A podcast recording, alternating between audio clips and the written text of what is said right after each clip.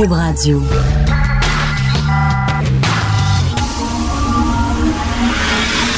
De 10 à 11. De 10 à 11. Politiquement incorrect.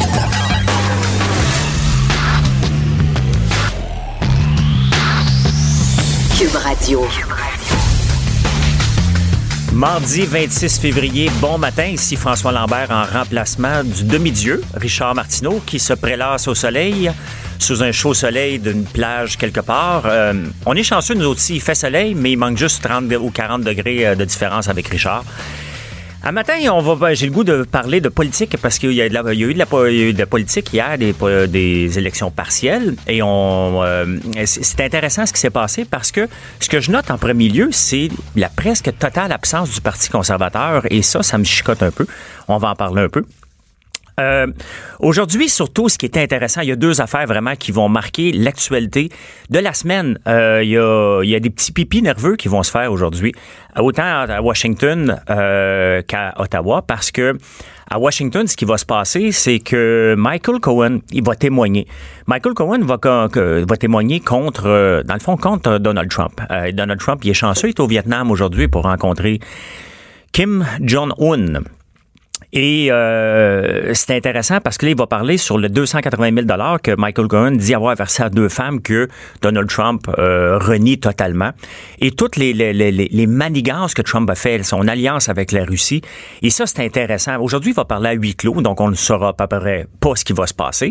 Et demain, il devrait en parler euh, un peu plus. Donc ça, c'est vraiment la, nouvelle de la semaine à Washington. Et ça, ça va, être très intéressant. Pendant ce temps-là, ben, il y a Donald Trump qui se prélasse euh, au Vietnam, qui va rencontrer le leader coréen euh, Kim Jong-un demain. Moi, Donald Trump, on peut ne pas être d'accord avec tout ce qu'il fait. C'est certain que lui, il, était, a eu un mandat de, Make America Great Again. Et la façon qu'il s'y prend, bon, c'est cowboy un peu, euh, mais euh, ça semble fonctionner. Ce que Donald Trump a de son côté, il y a les marchés boursiers. Et Donald Trump, ça c'est mon avis personnel, c'est que tant que les marchés boursiers vont être à la hausse et, depuis l'année, le, le mois de janvier, depuis presque deux mois maintenant, les marchés, je pense qu'ils ont pogné 12 ou 14% c'est complètement hallucinant. Et tant que les marchés boursiers vont être de son côté, Donald Trump va être euh, sécuritaire dans son poste. Cette semaine, malgré le, danger de destitution qui plane euh, à, Washington, ça n'arrivera probablement pas parce que le marché boursier va continuer et c'est pour ça que Trump a besoin d'avoir une bonne entente avec la Corée du Nord et la Chine. Si ces deux choses-là passent, Trump est sécure pour un bon bout de temps. Pendant ce temps-là, enfin, Judy Wilson-Raybould qui va témoigner devant le comité par- parlementaire.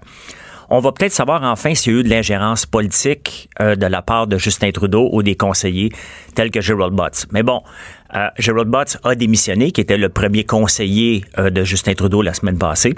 Et aujourd'hui, ou demain, c'est supposé aujourd'hui en tout cas que Jody va pouvoir, va pouvoir nous jaser ça un petit peu à part, et c'est ça qui est intéressant, c'est que il a dit à part ce qui se- s'est dit avec euh, le, greffière ou en tout cas la, partie pas judiciaire. Donc elle peut parler sauf ça. Est-ce que c'est le sauf ça qui est intéressant ou c'est ce qu'elle va pouvoir parler?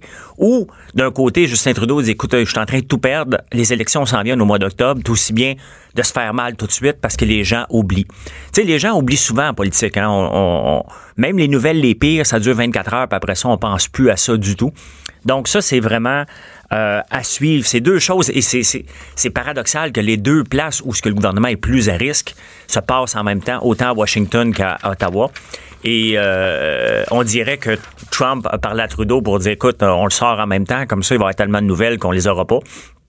Euh, puis pourtant, ils sont pas amis, donc je doute que ça s'est passé comme ça.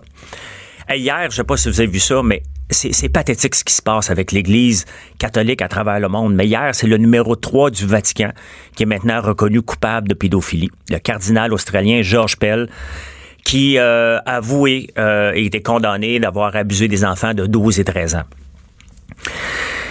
L'Église catholique, je me demande, si c'est pas un peu euh, le, réseau euh, pédophile de pré-Internet. Parce que, écoutez, ça n'a pas de sens. À toutes les semaines, ça sort de partout. Si c'était une, compagnie qui aurait autant de pédophiles et d'abus sexuels, ça ferait longtemps qu'elle serait fermée, cette compagnie-là. On crierait au scandale.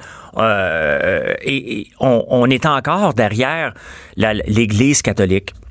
Et c'est complètement débile ce qui se passe. Et c'est pas seulement. Si c'était dans une petite région éloignée du Québec dans les années 30, on dirait bon, parfait, c'est une petite communauté, ils sont un peu cinglés, puis bon, ils ont, ils ont abusé des enfants. Euh, bon, on sait tous l'histoire de Duplessis ici, puis on sait tout ce qui s'est passé euh, avec l'Église ici. Mais c'est pas seulement ici, c'est partout, partout, partout. Et j'ai fouillé un peu hier parce que ça, et, j'ai fouillé pourquoi euh, on tenait tant au célibat. Parce que peut-être qu'une réponse aux abus sexuels, c'est peut-être que les gens ont fait un vœu de chasteté, les prêtres ont fait un vœu de chasteté. Et c'est assez intéressant. Il y a un gars qui a fait une, une parodie là-dessus. Il y a quatre points, entre autres. Euh, bon, ça a l'air que si tu es célibataire, au moins tu as le temps de penser au Seigneur parce que sinon tu fais juste penser à plaire à ta femme. Donc c'est un des premiers points. Ça m'a fait, ça m'a fait vraiment sourire. Je pense que il y a des gars en couple qui devraient prendre des notes au moins là-dessus que si t'es pas pour Dieu, t'es supposé plaire à ta femme. Donc je dis ça aux hommes qui m'écoutent en ce moment, plaisez à votre femme parce que sinon présentez-vous chez les prêtres. Euh, J'oublie les deux, les, les, les, les. Ah, il y, a un autre point qui est intéressant qui dit que, euh, pour. Euh, euh, pourquoi faut, faut, être célibataire? C'est que si on a des enfants, ça se peut qu'il reste moins d'argent pour le Vatican après, parce que si on a une femme, donc on brise le premier point, et si on a des enfants, ben eux à la fin ils vont vouloir avoir l'héritage et pendant que le salaire est versé parce que l'Église vit des dons.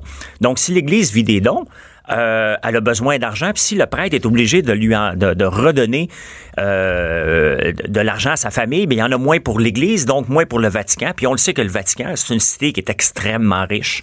Donc, euh, et le, trois, le quatrième point, il est de mon cru. Peut-être que Jésus pognait juste pas.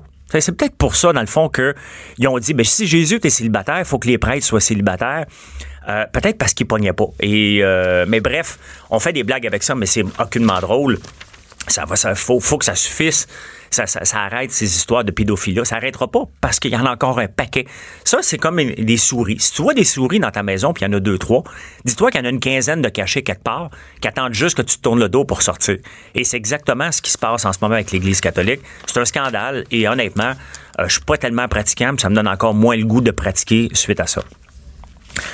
Alexandria, attends, je vous le dire comme il faut. Alexandria Ocasio-Cortez. Euh, aux États-Unis, on l'appelle AOC, donc c'est appellation d'origine contrôlée aussi qu'on pourrait dire. Euh, si vous la connaissez pas, Alexandria Ocasio-Cortez, je vous invite à aller la googler après l'émission, pas avant 11 heures, ou euh, vous allez m'écouter jusqu'à 11 heures, mais après ça, vous allez la googler. Alexandria Ocasio-Cortez, c'est la Catherine Dorion des États-Unis, mais bien habillée. Euh, elle s'habille très bien, elle parle bien. Catherine Dorion parle très bien, mais Alexandria, elle parle bien. Et ce qui est arrivé avec euh, avec Alexandria, c'est qu'elle a, gagné les élections du Bronx euh, aux dernières élections aux États-Unis. Elle est démocrate. Et ce qui est drôle avec elle, ce qui est spectaculaire, c'est qu'elle a détrôné quelqu'un qui est à son comme dixième mandat. C'est un, un, icône qui devait être le speaker de la Chambre et elle l'a détrôné. Elle a gagné dans le Bronx. Elle était serveuse. Elle a 28 ans. Elle est la plus jeune de la Chambre des représentants. elle parle bien. Dans le fond, c'est une Mélanie Jolie mélangée avec Catherine Dorion. Mais sauf que euh, Catherine Dorion parle bien, Mélanie Jolie se présente bien. Et ce mélange-là fait d'elle une, une vedette montante. Elle est tellement vedette qu'elle s'est déclarée elle-même la boss du Parti des démocrates. Euh, dans une entrevue dernièrement, elle a dit « I'm the boss. Until I'm the boss, c'est moi qui décide. » Et le Parti démocrate la laisse aller. Le problème qu'elle a, c'est un peu le, programme, le même problème que Québec solidaire, c'est qu'elle vit dans une bulle dorée. Et euh, ses programmes, parce qu'elle parle beaucoup du Parti vert, puis comment ramener le, le, le, l'environnement au, euh, au goût du jour pour faire euh, ces mesures, parce qu'elle en a des mesures. tu sais, quand t'es jeune puis t'es un peu innocent, tu peux dire un peu n'importe quoi parce que t'as pas, t'es pas encore au pouvoir. Et ce qu'elle propose comme mesure pour sauver la planète, c'est le PIB mondial. pas le PIB des États-Unis. Le PIB, c'est quoi? C'est tous les revenus générés en, une phrase, c'est les revenus générés par un pays. Donc, c'est pas les revenus générés au total par les États-Unis ni le Canada, c'est les revenus mondiaux qu'elle propose, euh, qu'elle a besoin pour faire toutes ses demandes. Donc, c'est vraiment euh, une Québec solidaire que Manon Massé serait jalouse d'avoir euh, dans dans son parti. Elle arrive aussi avec Bernie Sanders. Elle a déjà travaillé pour Bernie Sanders. Bernie Sanders, si vous ne le replacez pas, il va se présenter dans les élections 2020.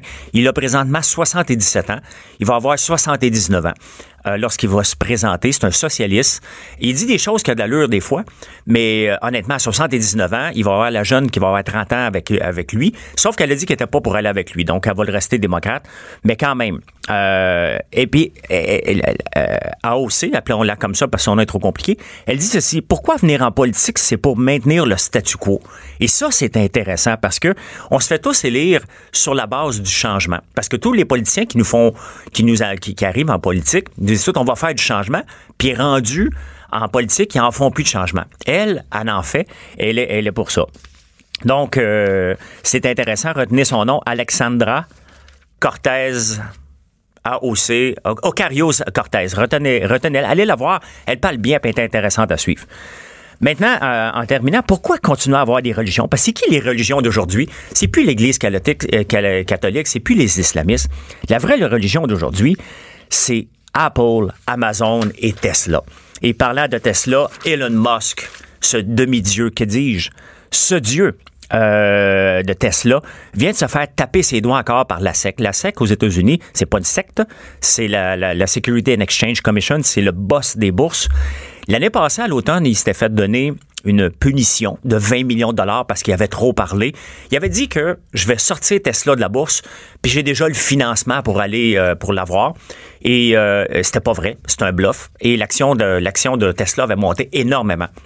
Donc Tesla, il a dit, la, sécurité, il avait dit, toi tu sors de là, puis tu vas arrêter de tweeter.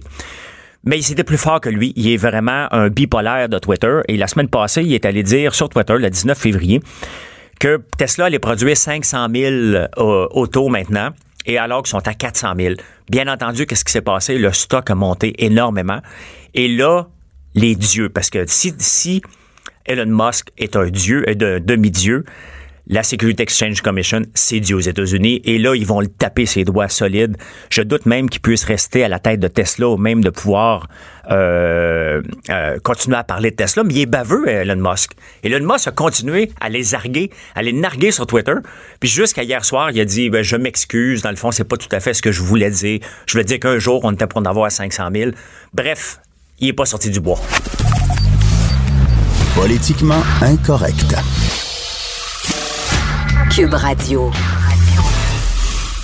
Vous écoutez Politiquement Incorrect. Mon nom est François Lambert. Ne cherchez pas Richard. Il est déconnecté quelque part dans le sud. Euh, hier, euh, hier, le lundi 25, il y avait des élections partielles dans trois euh, circonscriptions, dont Burnaby avec Jagmeet Singh. Il y avait le, dans Outremont aussi. Et aussi, il y avait un, un, autre dans près de Toronto.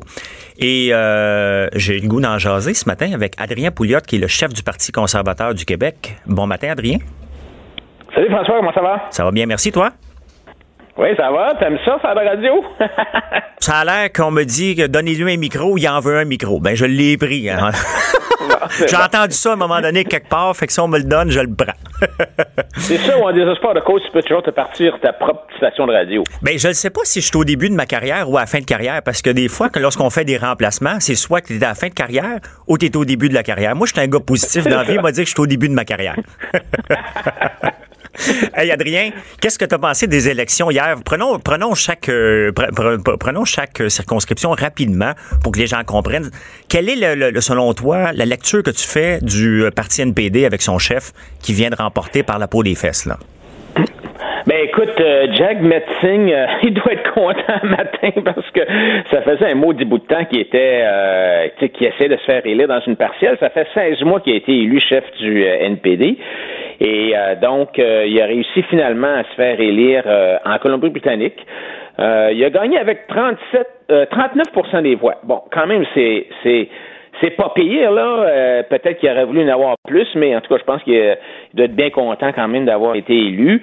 Il était euh, élu, euh, il a dépassé le libéral qui était à 26% qui était quand même un gars qui était assez connu dans le comté parce que c'était un ancien député libéral provincial qui avait été là pendant 16 ans. Alors, même si c'était pendant 16 ans, Singh a ramassé presque 40% Ça a été une campagne pour les libéraux euh, qui n'a pas très bien fonctionné parce que euh, la candidate libérale Karen Wang s'était désistée parce qu'elle avait un peu euh, traité Singh de façon péjorative en disant que elle c'était la seule candidate d'origine chinoise, puis Singh il était euh, un candidat de descendance indienne. En tout cas, ça avait un peu ça va mal tourné. Hein? Qu'est-ce que tu penses du Parti populaire? obligé de la remplacer. Euh, les, les, les, libéraux ont obligé de la remplacer à la dernière minute. Alors, euh, moi te dire.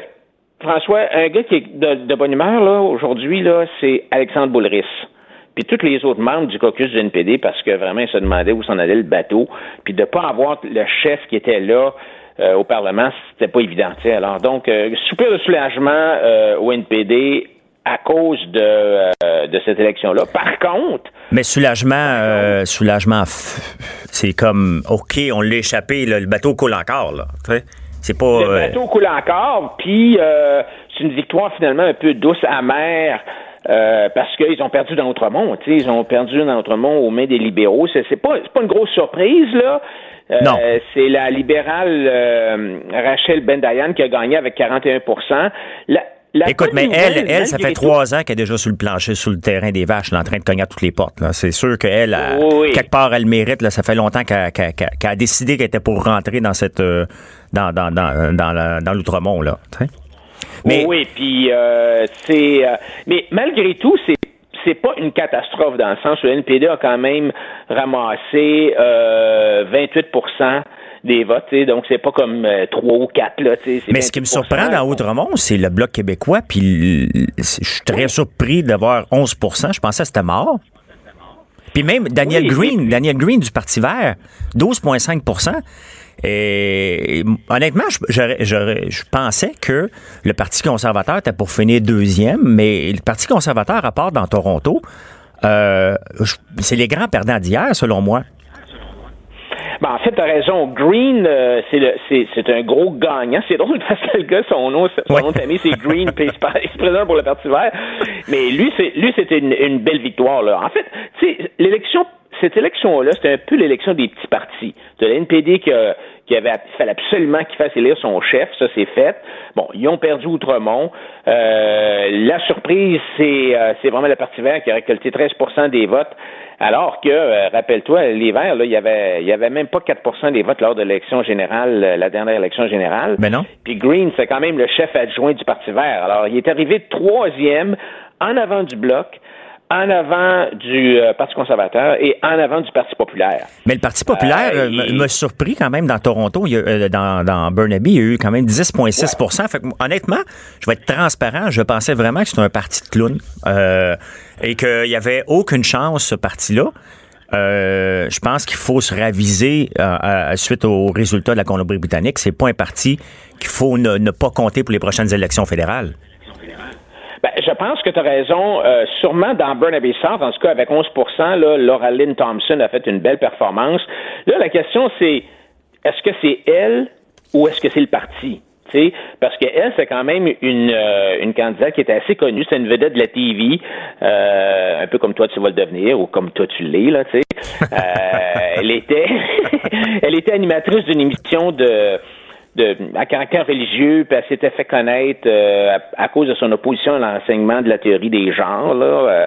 donc, elle était, était vraiment dans, dans la controverse. Euh, elle a fait des, des, des, trucs sur Facebook assez capotés. Et puis, Maxime a eu à gérer ça. Ça n'a pas dû être facile. mais, donc, une belle performance du, du Parti populaire là-bas. Par contre, je dois dire qu'à Outremont, à 1,6% puis à York à 1,8% le Maxime doit être un petit peu déçu de ce côté-là. Euh, mais moi, je les ai pas vus. Hein. Ben, j'ai pas vu le Parti hein? populaire dans Outremont. Euh, j'habite Outremont, moi. Euh, puis j'ai pas vu du tout le Parti populaire. J'ai pas vu le Parti conservateur, ni le Parti vert. Donc, je suis Je suis surpris. La libérale, il n'y avait aucune surprise là. C'était écrit dans le ciel qu'elle était pour rentrer euh, les, yeux, les yeux fermés. C'était évident.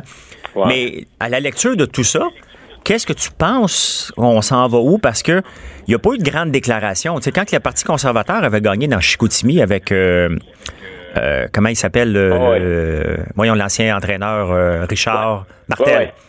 Il en avait fait tout un plat. Mais maintenant, aujourd'hui, c'est pas mal silencieux de ce qui se passe. C'est comme si tout le monde avait dit, OK, je te laisse l'NPD dans Burnaby, je te laisse le libéral là-bas, puis moi, je vais ramasser conservateur. C'est un, match nul à trois qu'on a eu hier. Hein? Oui, les conservateurs ont apporté dans York Simcoe, pas de problème, pas de surprise. Euh, et euh, ben, je te dirais que le, le taux de participation partout a été assez faible, comme prévu. Il n'y a, a, pas de grosse surprise là. Alors finalement, comme je te dis, c'est ça a été l'élection partielle des petits partis. C'est eux autres vraiment qui avaient plus à gagner. Le bloc, tu sais, le bloc quand même, comme tu disais tantôt, ils ont, ils ont fait, euh, ils ont même augmenté un petit peu leurs appuis dans Outremont à 10,5% comparé à 8,4% euh, la dernière fois. Donc, ils ont évité la catastrophe. Ouais. Et euh, Yves-François Blanchette euh, de pousser un, un, soupir de soulagement. Moi, je suis pas certain qu'il faut tirer trop trop de conclusions de ça, là. Euh, mais dans Autrement, je ne me serais pas attendu du tout. Euh, que même le bloc puisse faire une percée. C'est sûr qu'il avait mis beaucoup de pancartes. On les on l'a vu très très visible. Mais je, reviens sur quelque chose que tu as dit au début que Alexandre Boulris doit pousser un, euh, doit, doit être soulagé. Est-ce qu'il est vraiment soulagé ou il aurait dit Ouais, j'aurais aimé ça qu'ils perdent, ça m'aurait donné une chance? Parce que, on faut se le dire, ils n'ont aucune chance de réussite, le parti NPD avec le chef actuel. Il passe pas au Québec du tout, du tout, alors que c'est le Québec qui avait donné le maximum de votes euh, à la dernière élection NPD.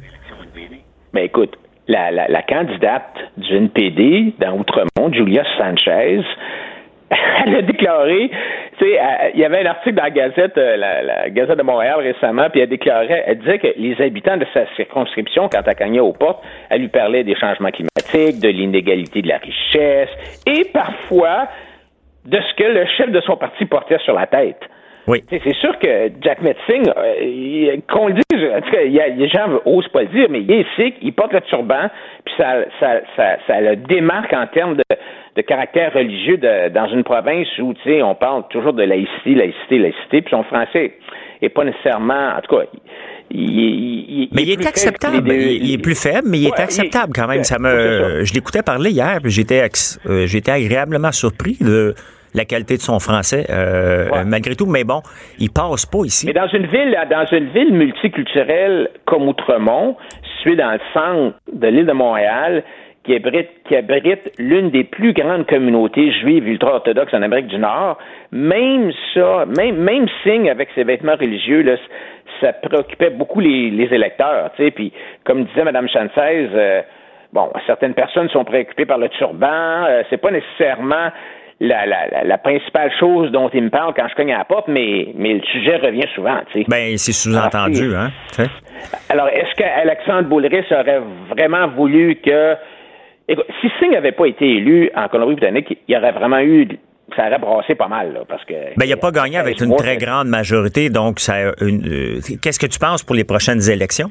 comment tu vois maintenant que à la lecture de ce qui s'est passé là? Parce que suite à la victoire de Richard Martel, les conservateurs au Québec ont dit on a le vent dans les voiles et on va lire un paquet. Euh, là, on a vu la remontée du bloc. On voit que l'NPD, ça vacille un peu. Parti populaire, quand même, que je pensais qu'il était pour avoir un ou deux votes, il y en a quand même eu 10 quand même qui est connu. Les gens ont voté, ont cru quand même quelque part au parti. Tu vois comment les prochaines élections? Ben, je pense que les conservateurs, eux autres, ce qu'ils veulent, ils, sont contents que Singh ait été élu parce que eux, là, ils veulent que l'NPD soit le plus fort possible. Pourquoi? Parce que ça enlève des votes aux libéraux. Et si tu enlèves des votes aux libéraux, ça permet aux conservateurs de passer en avant dans une course à trois. Alors, eux, le, le, plus, euh, plus le NPD est fort, mieux c'est pour eux autres s'il pouvait avoir une autre vague euh, orange, là, il serait bien content parce que ça va enlever des votes à Trudeau, puis ça va permettre aux, euh, conservateurs de passer. Mais tu penses... Je pense que les conservateurs aujourd'hui se disent, ben écoute, finalement, dans deux des trois comtés, le parti de Maxime a vraiment pas très bien fait. Puis peut-être qu'ils vont essayer de se convaincre que euh, Mme Thompson, elle a gagné à Burnaby parce que c'est Mme Thompson, puis pas nécessairement parce que c'est Maxime.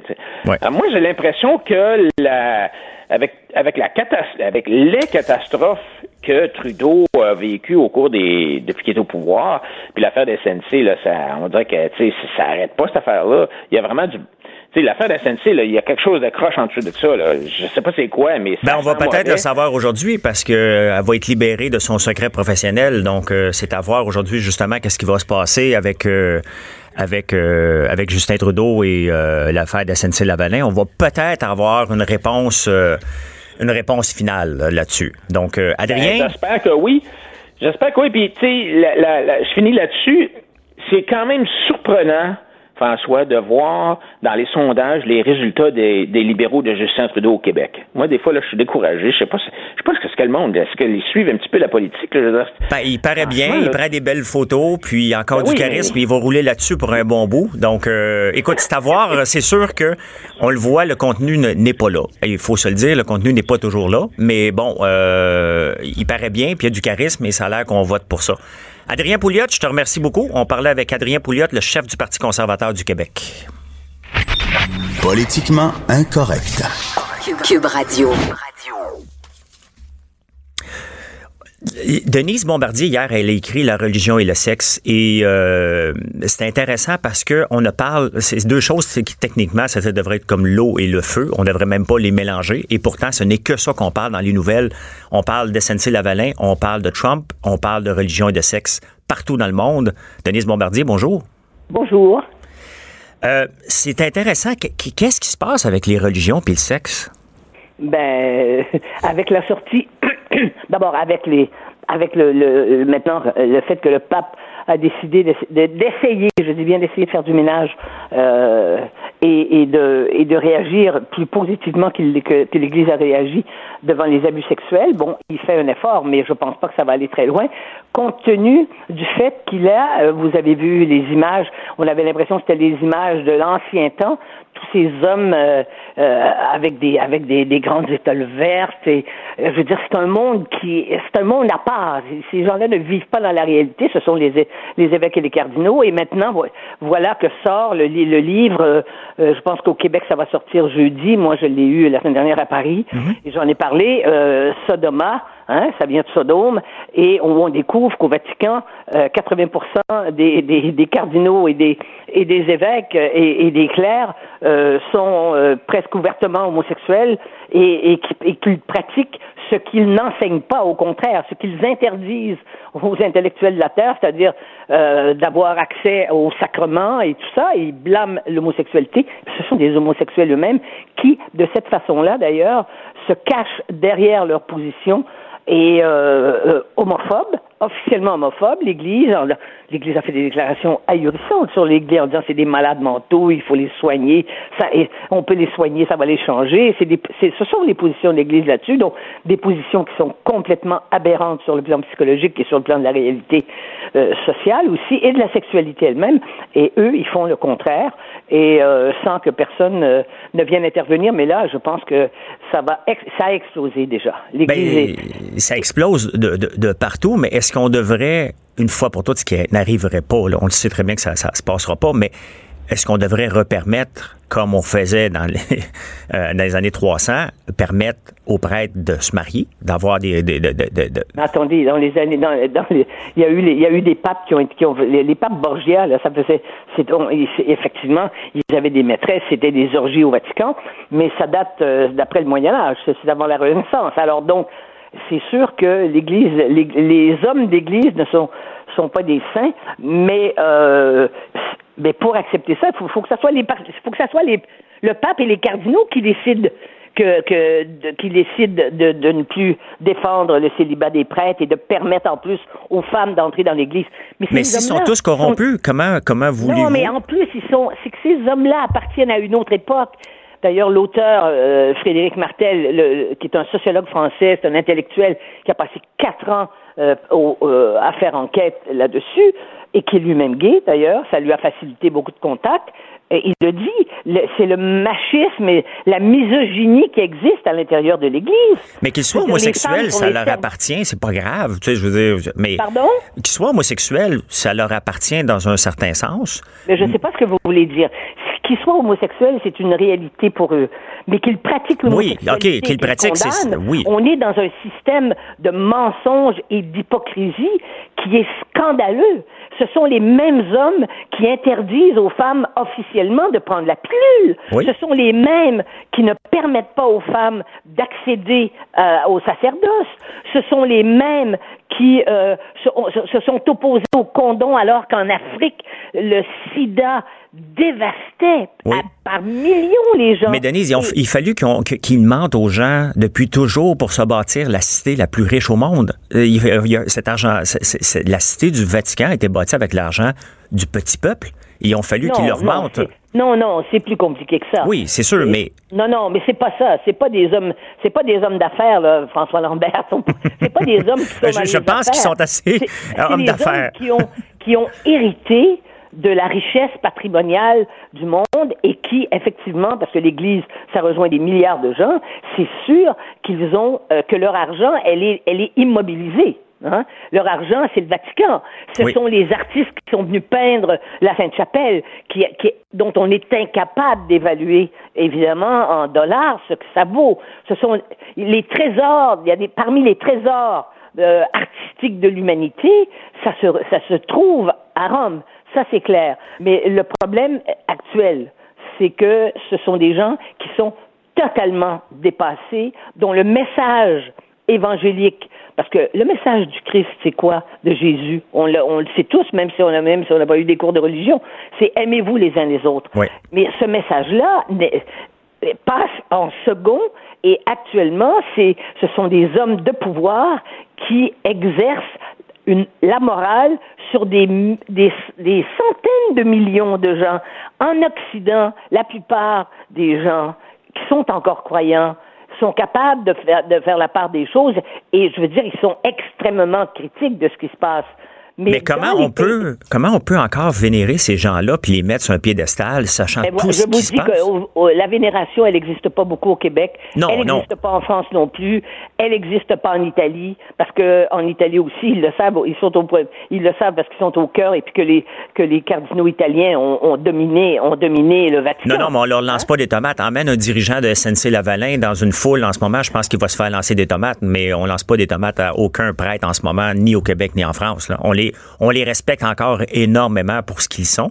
Et pourtant, lorsqu'on sait tout ce qu'ils font, euh, non, je crois pas. Je crois pas que le problème se pose comme ça. Voyez-vous, le problème c'est euh, que euh, l'attitude du haut clergé, de la hiérarchie de l'Église, est totalement contradictoire. Or, ce sont, s'ils ont du pouvoir, c'est parce qu'ils sont des hommes d'Église. C'est parce qu'ils sont. C'est ça qui fait qu'on les respecte à partir du moment où ils se comportent mal, hein, qu'ils font le mal, ce mal qu'ils qu'ils euh, dénoncent euh, du haut de la chair partout dans le monde, on ne peut plus avoir de respect pour eux. Mais qu'est-ce qui va arriver avec l'Église à ce moment-là? Si ah, ben c'est quoi le futur de l'Église euh, avec tout ce qui se passe? Le futur de l'Église se fera par les gens qui sont à l'intérieur de l'Église. Mais c'est certain qu'on ne peut plus avoir actuellement avec ce que l'on sait, avec le fait que l'Église a protégé tous les abuseurs, tous les pédophiles qui, qui ont été, euh, dont, dont, on voit chaque jour, il y a des nouveaux cas. Hein? Regardez hier, hier, le numéro 3. Oui, le numéro 3 de l'Église catholique, hein, euh, qui a été qui a été condamné en Australie et qui va éventuellement faire de la prison. Mais on l'a protégé ça se sait et on les protège. Ben, il y a le numéro 3, il s'est autoprotégé. Là, c'est certain qu'il y a, il pour accéder de plus en plus haut, il faut, c'est comme une entreprise d'ailleurs, le Vatican ou l'Église. Pour monter de plus en plus haut, il faut que tu joues des jeux politiques constamment. Donc, c'est certain que personne qui veut monter cardinal ou évêque va avoir avantage à aller planter le numéro 3. Donc, il peut faire ce qu'il veut, puis c'est ce qu'il a fait. Il a fait ce qu'il a. Pas, non, non, c'est pas comme ça que ça fonctionne. Je suis désolé, ça ne fonctionne. C'est pas une compagnie. Ça peut pas, vous pouvez pas prendre le modèle, euh, le modèle de, des affaires et comparer. La seule chose que vous pouvez dire, c'est que ce sont des gens qui sont dans un rapport de pouvoir, mais ils ont aucun compte à rendre. Parce que c'est, sauf à eux-mêmes, parce que l'Église demande des comptes. Hein? Mais l'Église, parce qu'une entreprise est obligée de est obligée de payer des impôts, est obligée d'ouvrir ses livres si, si on l'attaque, on le voit bien. Mais, mais sont protégés, eux, ils n'ont pas besoin de payer des impôts. Mais c'est le pouvoir, c'est un pouvoir qui est sacré. et c'est le dernier pouvoir sacré qui existe. Hein? Parce que qu'est-ce qu'on dit d'ailleurs? On dit que ces hommes-là sont des, des hommes qui sont consacrés, n'est-ce pas? Avec les trois vœux. Bon. Alors, c'est pas, c'est infiniment plus complexe, mais il est certain que l'Église, peut-être, on, on peut-être on ne sera pas là pour le voir, mais peut-être que cette Église-là euh, va être obligée de, de faire sa, de faire une réforme qui soit une révolution. Or, les églises ont fait peu de révolutions dans leur histoire. Par définition, ben oui. une église, c'est une, c'est conservateur, voyez-vous. Mais là, c'est plus que conservateur. C'est un objet de scandale pour tous ceux qui croient en leur message et qui ont adhéré à l'Église. C'est comme ça. Mais on va arrêter d'abord de leur donner autant d'importance. Denise, il reste deux minutes. Je veux t'entendre parler un peu du PLQ rapidement, euh, de ce que tu as écrit ce matin, juste deux, deux trois minutes, parce que c'est intéressant. Ben, je crois que le Parti libéral du Québec euh, n'accepte pas savez, hein, des fois, il y a des gens dans la vie, on dit, mon Dieu, ils ont, ils ont fait quelque chose, puis euh, ils sont dans le déni. Eh bien, ils sont dans le déni. Je crois qu'ils n'acceptent pas d'avoir perdu ce pouvoir pour une chose, c'est parce qu'ils considèrent qu'il n'y a que le Parti libéral qui est le dépositaire vraiment du pouvoir. Et quand on regarde l'histoire euh, politique euh, du Québec, on, on, se rend bien compte, effectivement, qu'à travers toute l'histoire du parti, disons au 20e siècle, par exemple, c'est le Parti libéral qui a dominé, qui a été au pouvoir la plupart du temps. Alors donc, ils n'acceptent pas ça. Et en ne l'acceptant pas, euh, l'acceptant pas, ce qui arrive, c'est qu'ils sont euh, ils ne comprennent pas pourquoi on les a mis dehors. C'est spectaculaire quand même, hein? Tu sais, ils ont été là Ben, pendant ce 15 sont- ans. Ils- alors, ils- ils sont- ils- oui, mais ils sont complètement aveuglés. Et, et, et en plus, il y a la chose fondamentale pour moi, c'est qu'ils ont ils ont ils se sont aliénés la majorité francophone parce qu'ils ont traité parce que M. Couillard en particulier a traité les francophones avec avec hauteur et avec dédain et, et les, francophones se sont sentis visés quand ils disaient au Québec euh, les, les Québécois sont, sont racistes euh, et des choses comme ça. Il a passé tout son règne à dire ça. Ouais. Et, et les Québécois, ils se sont pas reconnus là-dedans et euh, ils ont laissé le Parti libéral qui n'est actuellement appuyé, il faut bien le dire, ce chiffre- ce- cette statistique-là, moi j'utilise pas beaucoup les statistiques, mais dans ce cas-ci, elle dit tout, il n'y a que 10 des francophones du Québec qui ont voté pour le Parti libéral. Ben là, ils vont avoir huit ans pour réfléchir à tout ça puis à mettre leur arrogance de côté parce que c'est assez Mais rare qu'un parti euh, qui rentre Oui, au pouvoir mais tel le problème n'est pas là. C'est que s'ils se rapprochent des francophones, ils vont perdre leur noyau dur, qui sont, que sont les, anglo- les anglophones qui les appuient à 80% et les allophones. Voyez-vous, dans quelle, dans quelle situation ils se sont, ils se sont placés eux-mêmes, d'une certaine façon. Mais on était dû en, même temps leur pour un changement. C'est évident qu'on était dû pour un bon changement. Puis là, ben, ils continuent leur arrogance, mais c'est un peu normal qu'au début, on soit arrogant parce qu'on est fâché. Ils ont tous perdu leur limousine, ils ont tous perdu leur, leur, euh, leur pouvoir, et là, ils se ramassent. Oui, à- mais quand on est, mais François, quand on est, quand on a perdu et qu'on est intelligent, on fait profil bas.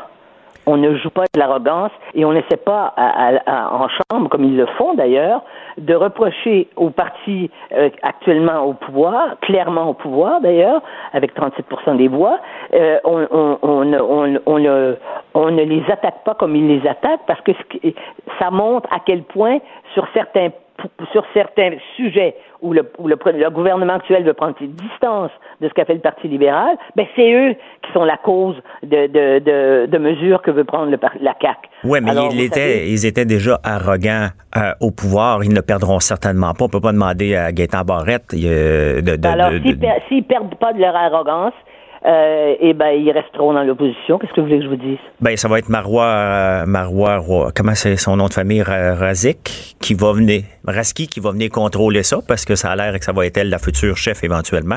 On peut, Denise, on peut pas, ça, on peut pas le savoir en politique. ouais, on le sait pas, mais bon, elle se, elle se positionne. Denise, c'est un honneur de te parler, et je te laisse aller. On parlait avec Denise Bombardier. Merci beaucoup. L'art est dans la manière. Non, c'est pas de la comédie. C'est politiquement incorrect. Dans le Devoir hier, un, euh, article qui, euh, qui dit, qui s'intitule ainsi La nécessaire reconstruction du mouvement souverainiste. Oui, monsieur. Il y a encore des rêveurs et euh, il y en a quatre. Entre autres, il y a Stéphane Enfield, Salomé Corbeau, Jean-Denis Garon et Léolane Kemner, ainsi que, euh, j'ai dit quatre, il y en a cinq avec Kim Lizotte. Et j'ai au bout du fil Léolane Kemner. Bon matin. Bon matin, Monsieur Lambert. Comment ça va? Ça va très bien, merci. Merci écoute, Ben écoute, ça me fait vraiment plaisir. Avant de, qu'on, jase un peu, je veux, euh, je veux euh, dire quelques lignes que vous avez déclarées. Et on en discutera un petit peu par la suite. Instaurer une déclaration d'impôt unique par le Québec, elle sera plutôt gérée par le fédéral ou rien tranche Ottawa. Euh, développer le secteur laitier québécois, on le sacrifiera plutôt que dans les négociations commerciales internationales pour favoriser les producteurs de bœuf dans les provinces des prairies tranches Ottawa. Euh, ça m'a fait ça m'a fait grincer des dents, puis je suis content que tu acceptes l'invitation de venir en discuter parce que euh, racontez-moi qu'est-ce que vous voulez? Vous, pensez encore que le mouvement souverainiste a encore une raison d'être au Québec? Absolument, absolument. Puis je crois que c'est plus que jamais euh, le sujet du jour parce que, en fait, ces exemples-là ont été donnés surtout pour démontrer l'exemple que Ottawa prend pas en considération réellement le Québec, ses intérêts, les Québécois comme tels, à mon sens, puis au sens de plusieurs. Et puis, euh, et puis sincèrement, à un moment donné, on, peut continuer de, se désoler de ça ou on peut se demander qu'est-ce qu'on peut faire pour justement y remédier comme tel. Mais regardons le, domaine laitier, parce que vous pensez, vous semblez penser que le domaine laitier, on l'a donné aux États-Unis pour, euh, pour favoriser les producteurs de lait ou l'acier de, de, l'Ontario. Le secteur laitier québécois, c'est un secteur que je suis beaucoup. Et il y a 300% de tarifs. C'est certain que dans n'importe quelle négociation qu'il va avoir internationale, le secteur laitier va toujours y goûter tout le temps, tout le temps, tout le temps. C'est quoi votre solution? Parce que si jamais le Québec se sépare, on ne vit pas en vase clos. Vous allez devoir faire des alliances avec d'autres provinces, avec le reste du Canada, puis probablement les États-Unis, pour avoir un écart de libre-échange. Qu'est-ce que vous pensez qui va arriver encore avec le secteur laitier, entre autres? Honnêtement, cette question-là, c'est pas tant mon champ d'expertise, mais, vous avez dit quelque chose d'intéressant. Puis c'est quelque chose, une idée que moi je défends beaucoup. C'est-à-dire que l'idée d'indépendance, c'est pas pour devenir une espèce de forteresse fermée sur elle-même. L'idée d'indépendance, c'est que plutôt que d'agir comme euh, subordonné à une autre gérance que la nôtre, qui a d'autres réalités que la nôtre, il s'agit surtout, en fait, c'est qu'on veut pas se séparer pour devenir les ennemis du Canada ou des États-Unis. On veut se séparer pour se donner les moyens d'agir enfin en partenaire intelligent selon les meilleurs intérêts de tout le monde. Donc, même si ce, sujet-là n'est pas mon champ d'expertise, je suis en mesure de, de voir que visiblement, les accords qui ont été qui ont, été pris font pas l'affaire de tout le monde. Il y a une équité, il y a une, inégalité, pardon, euh, dans, dans les gains, dans ce qui est pris, dans ce qui est donné là-dedans. Donc moi personnellement, sur ce sujet-là, euh, je vois surtout l'opportunité de faire réellement de beaux partenariats qui pourraient servir tout le monde. OK, mais regardons d'abord un autre point. L'argent dans les énergies vertes et renouvelables, on va prendre plutôt 4 milliards de la poche des contribuables québécois pour agrandir et acheter un oléoduc de pétrole dans l'Ouest canadien, Tranche-Ottawa. C'est parce que c'est pas comme ça que ça fonctionne. Euh, les, les, énergies vertes et renouvelables, on n'a pas pris 4 milliards. Il faut savoir que en ce moment, autant que vous, vous pensez qu'on mérite un mouvement souverainiste, l'Alberta est tannée de nous donner de l'argent et pense, elle aussi, se séparer. Tu sais, euh, on a de la misère à s'entendre entre Montréal-Ouest et Montréal-Est. Lorsqu'on traverse Saint-Laurent, on a de la misère à s'entendre. C'est pas en se séparant qu'on va régler le problème. On n'est pas un couple qu'on n'est plus capable de s'endurer. Il faut trouver une solution pour vivre ensemble.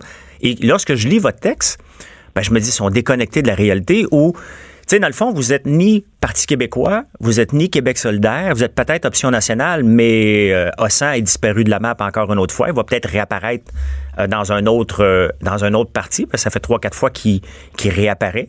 Euh, le sauveur de, de, de, de Parizeau, le, successeur. Attendez, attendez, c'est un petit peu tendancieux comme, comme discours. Écoutez, moi, premièrement, je tiens à dire, ce n'est pas ma lettre. Moi, j'ai co-signé cette lettre-là.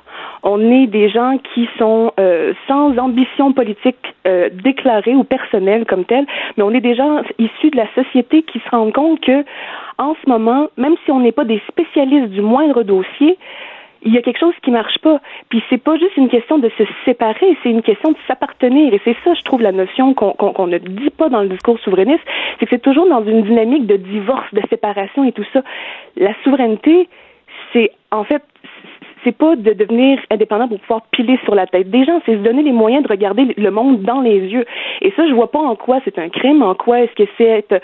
On parle pas, on parle pas de crime, c'est que euh, euh, tu sais, on, on, semble vivre dans un vase clos, sachant très bien qu'en ce moment, le Québec est le bien-être social du Canada et on reçoit le plus des paiements de péréquation.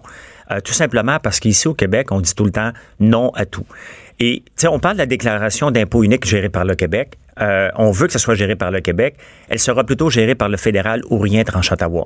Euh, c'est certain que, tu sais, si on regarde la, déclaration d'impôt unique du Québec, c'était mis en place par Duplessis en 1954 pour contrôler euh, les, finances de la province. C'était dans le but éventuel de créer un pays du Québec, ce qui n'a pas été fait. On s'est pas rendu là.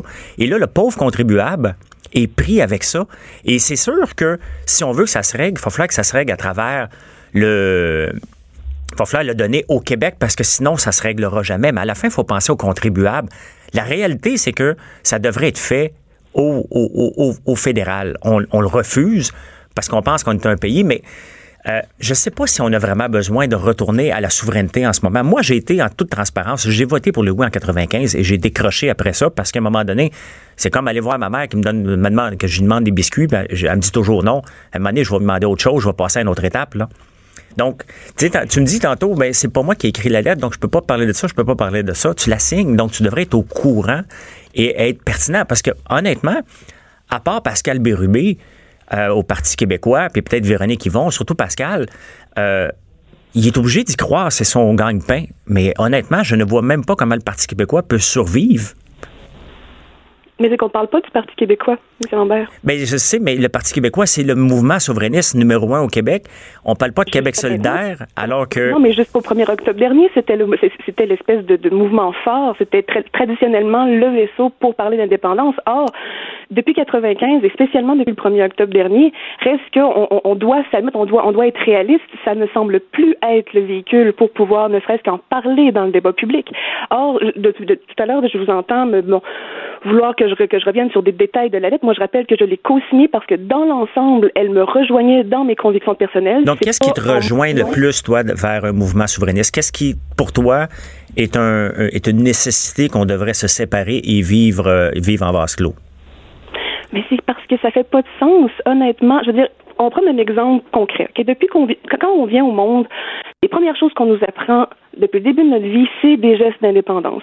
Que ce soit d'attacher nos souliers, de brosser nos dents, de regarder de chaque côté de la rue. Or, lorsqu'on, quand on arrive à un certain âge, on nous dit que finalement, toute cette idée d'indépendance-là, une fois qu'on parle de nation, une fois qu'on parle de droit, de loi, c'est plus bon c'est quelque chose qui, qui, est une hérésie de même en parler. Moi, je veux dire, j'ai 28 ans, j'ai grandi dans l'ère dans, l'ère post-95 où est-ce que non seulement on parle pas d'indépendance, mais tout ce qui nous est enseigné est presque démonisé à travers les cours d'histoire. Puis, je, m'explique, c'est pas que c'est démonisé au sens concret, mais on n'en parle presque pas. L'histoire nous a à peu près pas raconté ni rien, ce qui fait que nous, on grandit en étant des espèces d'êtres apolitiques qui on, on, ne, on ne nourrit aucun instinct politique à travers l'éducation. Et là, on arrive et on nous dit que ben, le Canada s'occupe bien de nous, qu'on ne pas à s'en faire, puis que ceux qui, justement, s'accrochent à des îles d'indépendance sont des rêveurs ou des, des, des, des, utopistes et tout ça. Or, moi, ce qui m'a attiré dans l'indépendance, parce que je dois dire, je suis pas née souverainiste, je le suis devenue, c'est à partir du moment où j'ai recommencé à reconnecter avec notre histoire, où est-ce que j'ai été chercher plus loin à travers l'histoire de nos ancêtres, nos réels rapports avec les Autochtones? Quand je suis allée à la rencontre des Premières Nations, c'est tout à force de côtoyer le peuple québécois que, en moi, s'est installée la certitude que le Québec était non seulement une nation distincte, mais qu'elle avait tout ce qu'il faut pour pouvoir devenir une nation souveraine. Donc, je, veux bien croire, mais les prémices de base sont que Ottawa nous contrôle, alors que Ottawa, c'est aussi nous. Faut pas l'oublier, ça, c'est pas le méchant Ottawa puis le bon Québec. Ottawa et... Personnellement, moi, je me retrouve pas dans Ottawa. Puis on, est des centaines à pas se retrouver dans Ottawa. Mais vous ne vous trouvez pas ni dans Québec solidaire, ni dans le Parti québécois non plus. Donc, quelle est la position? C'est Option nationale qui est mort? Non, non, non. On parle pas de faire revenir Option nationale. On parle pas de faire... Euh, de, de, de, juste... On, se donne le, choix de réfléchir entre créer un nouveau, une nouvelle plateforme qui justement permettrait de fédérer autour tous les votes qui sont laissés un peu mais dans les. Je comprends, mais vos, vos, prémices de base sont mauvaises dans le sens que les. C'est votre opinion. C'est votre ben, C'est pas mon opinion, c'est que vous laissez sous-entendre qu'on ne veut pas faire des énergies vertes au Québec, alors qu'on dit non à peu près à tout projet qui doit passer au travers le BAP. On fait, on, dit non à tout au Québec, puis après ça, on se dit donnez-moi de l'argent, on n'en a pas. Développer le secteur laitier québécois. Le secteur laitier québécois est très développé, il est surprotégé grâce aux quotas, et ce n'est pas en les faisant, en les surprotégeant qu'on va être capable de signer des ententes éventuelles parce que faut aussi prévoir l'après-dépendance, l'après-souveraineté. si on devenait souverain, qu'est-ce qui va se passer après? C'est bien beau rêver, mais il faut penser aussi après et vous ne semblez pas tenir en compte qu'est-ce qui va se passer après la souveraineté. Et ça, c'est la chose la, plus importante. Euh, de, de, de... Tenir en compte de ce qui va se passer après la souveraineté, je veux dire, à un moment donné, un coup qu'on est souverain, c'est l'ouverture à toutes les réflexions, à toutes les possibilités. Nous, tout ce qu'on veut, c'est se donner les moyens de pouvoir réfléchir selon les intérêts naturels du Québec c'est pas plus compliqué que ça. Après ça, ce qu'on va faire avec le secteur laitier, ce qu'on va faire avec les énergies vertes, ou peu importe quel autre secteur qui va nous être donné de gérer, parce qu'on est conscient que si on fait mal les choses, c'est un divorce. Si on les fait bien, c'est une forme d'émancipation. Et donc, à ce moment-là... Mais il faut le planifier. Il faut planifier l'après en rêvant au, présent. Mais, non, mais M. Lambert, il faut commencer par entamer la réflexion et c'est ça que la lettre propose. Commencer à réfléchir. On n'est pas là avec nos grands sabots en train de dire, écoutez, on fonde un nouveau parti demain matin, puis voyez, c'est ça qu'on fait. Non. Nous, on veut relancer la question de l'indépendance dans le débat public parce que ça, on, a dit bien du mal de ça dans les dernières années, mais on se sentait incapable de pouvoir en parler ouvertement parce qu'on était catalogué, de, on était littéralement stressisé dans le débat public. Donc là, aujourd'hui, la tentative de cette lettre-là, en fait, sa volonté, c'est simplement de une espèce d'ouvrir la porte vers une espèce de, de consultation collective qui aurait le devoir d'être au-dessus de toute partisanerie gauche-droite, parce que c'est de l'avenir de la nation qu'on parle ici. C'est pas du succès d'un parti ou quoi que ce soit. On veut se donner les moyens de pouvoir réfléchir selon nos intérêts naturels. C'est tout. Euh, oui, euh, et on peut, euh, on, honnêtement, je vous soulève mon chapeau. Je vous trouve très courageux et je trouve que les prémices de base ne sont pas les bonnes. moi, je vois un Parti québécois qui est en train de mourir. Je vois Québec solidaire qui, pardon? On parle pas du Parti québécois. non, non, mais je parle pas du Parti, mais on parle du, mouvement souverainiste qui ne semble pas si élevé que ça. Mais écoute, euh, merci de m'avoir jasé, Léolane Kemner, qui est auteure et chroniqueuse. Et c'est un plaisir. Cube Radio.